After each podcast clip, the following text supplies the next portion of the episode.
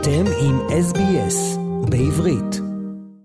And we are joined now by Shane Desiatnik from the Australian Jewish News. Hi, Shane. Hi, Amit. How are you? I'm well, thanks. And looking at the headlines of this week's edition, for a change, starting with some good news, with few companies winning the Finnies Award. Tell us more, Shane.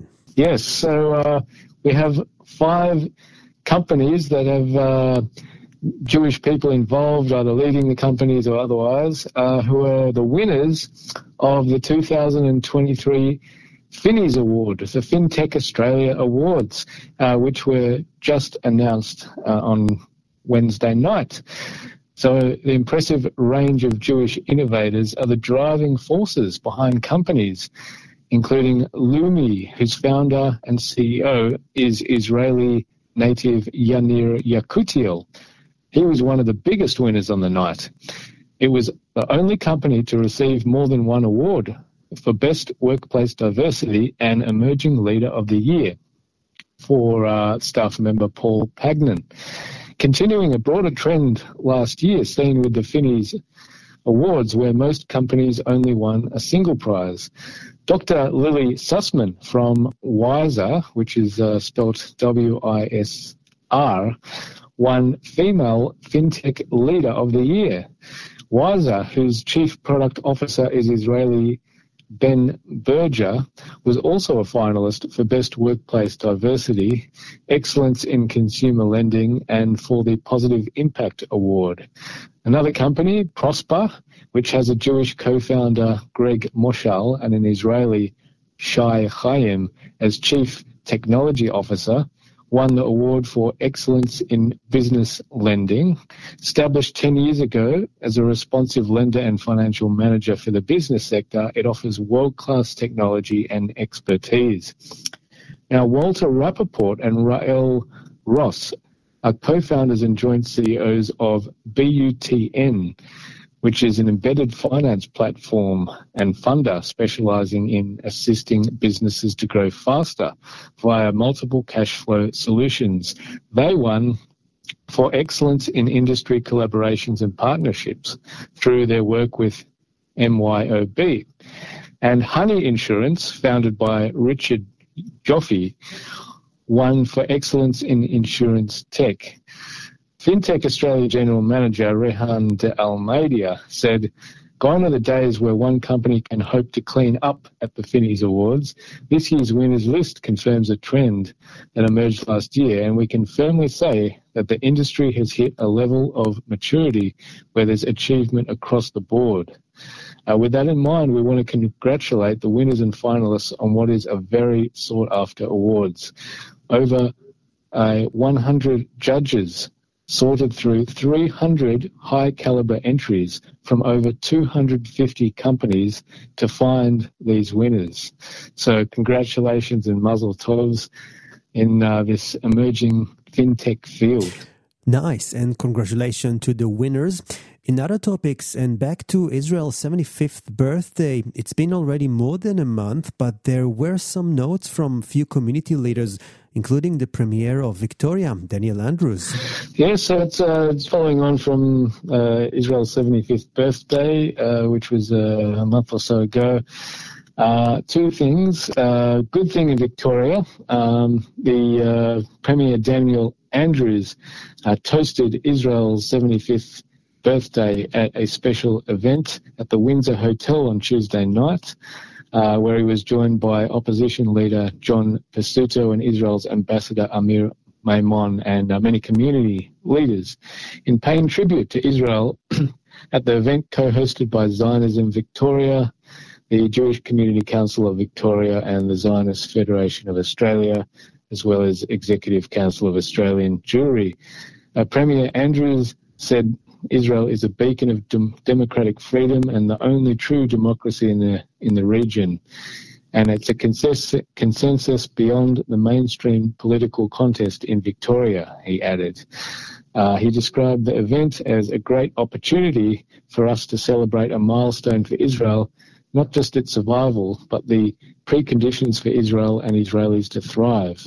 Addressing multiculturalism, he reflected, were better for our differences, and he decried neo-Nazi rallies near Parliament this year as painful, evil, shameful symbols just across the road. I'm sure that there will be bipartisan support, he said, that just as we've banned symbols of hate, we'll ban gestures of hate as well. Uh, he said on proposed Victorian legislation to outlaw Nazi salutes.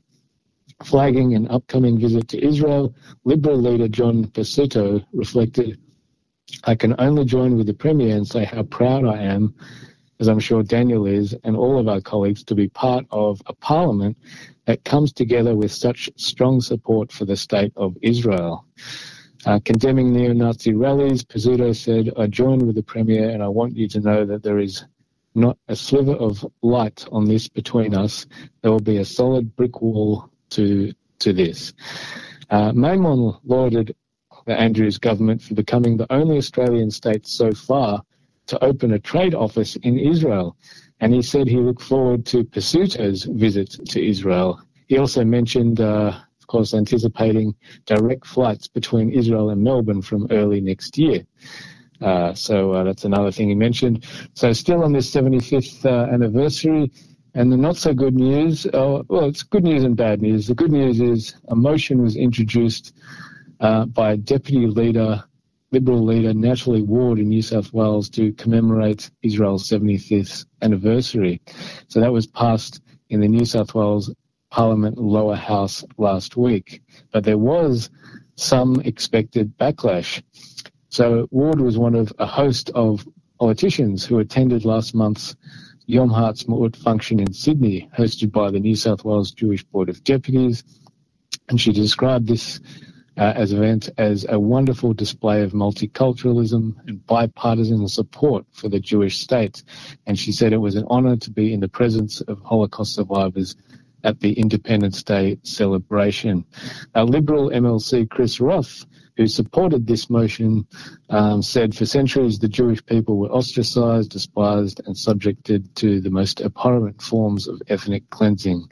Uh, as the motion uh, acknowledges Israel has survived against the odds and is now a nation of free people, and no state in the Middle East has done more for LGBTI rights and racial and women's equality and for other human rights than Israel.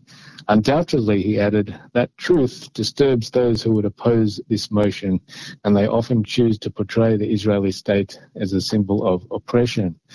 Now, the not so good news is Abigail Boyd from the Greens and Labor's Anthony D'Adam were vehemently against this motion, with Boyd going as far to say that the motion used a raft of discriminatory planning and residency laws um, to shrink the Palestinian population that lives under Israeli occupation.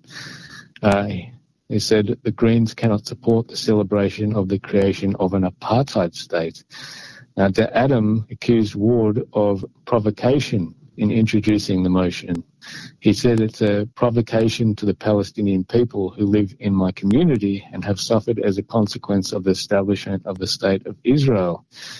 But Ward retorted, that the motion is not a provocation, it's just a simple, straightforward motion to recognize a wonderful bipartisan event. Nonetheless, it is disappointing that the discussion has turned to divisive and negative territory. But there was some Labor support for the motion too, with Treasurer Daniel Mookhey saying New South Wales Labor supports a fair and just two-state solution, and we hope and pray that one day there will be two states living side by side in peace, harmony, and economic prosperity. Mm, some politicians who agree and some who disagree, but that's the way it is. And you can read more about it on this week's edition of the Australian Jewish News. And talking about agreements, some calls from dozens of Jewish organizations around the world calling on the UN to ensure that the International Holocaust Remembrance Alliance working definition of anti Semitism will be referenced positively. Tell us more about it. Yes, so the Australia, Israel and Jewish Affairs Council has joined 178 international Jewish organizations calling on the UN to ensure that the International Holocaust Remembrance Alliance's working definition of anti Semitism be referenced positively in its upcoming UN plan on monitoring anti Semitism. Uh, the meeting is to establish the plan. Uh, it's going to be held on June 20th and 21st. Uh, AIJAC, along with other signatories, sent a letter to UN Secretary General Antonio Guterres uh, expressing their support and appreciation for the UN's commitment to making the UN a more effective force for countering and combating Jew hatred around the world. Uh, 123 academics and pr- practitioners from across the world have also endorsed the letter. Um, so let's see what eventuates uh, with that one. We shall wait and see. And that's all about fighting anti Semitism and Jew hatred. To finish off, Shane, I would like to speak a little about uh, sports. We barely touch on sports here, but uh, there are some very exciting news, so I thought it would be good to mention it. Sure. So, uh, very, very exciting news. Uh, in the FIFA Men's Under 20 World Cup, where Israel is made its debut, uh, they've actually surprised many, but maybe not themselves. But uh, they've advanced through the groups, past the group stage, and then they beat. Uh, they had another win against Uzbekistan, uh, and that advanced them into the quarterfinals, uh, where they were due to play uh, Brazil this weekend. so that's quite an achievement. Um, considering that not many people gave them uh, gave them a chance in this tournament uh, to even win a match, and they've already won two matches and had a draw. So uh, congratulations and Mazel Tov! They're doing everyone proud, and there's even been some uh, local. Uh, I suppose Israeli expats are now living in Australia. A lot of excitement from them, including um, Maccabi New South Wales General Manager Ori Danieli, who's kind of born and raised in Israel. he watched the whole match and was uh, thrilled by and excited, filled with pride. And uh, also Hakoah, Hakoah Football Club in Sydney, uh, its board member and youth coordinator, Ofer Greenberg, said uh, he's followed Israel's national teams closely for many years, and he believes this achievement by this Israeli side over the last week is the highest by any Israeli football team he's ever seen. So uh, fantastic news, and let's hope they can go further. Wonderful. Okay, let's hope for good news. Shane Desiatnik, I really appreciate your time. Thank you so much for your report on this week's edition of the Australian Jewish News, and speak to you next week. Thanks, mate. All the best. רוצים לשמוע עוד סיפורים? האזינו דרך האפל פודקאסט, גוגל פודקאסט, ספוטיפיי, או בכל מקום אחר בו ניתן להאזין לפודקאסטים.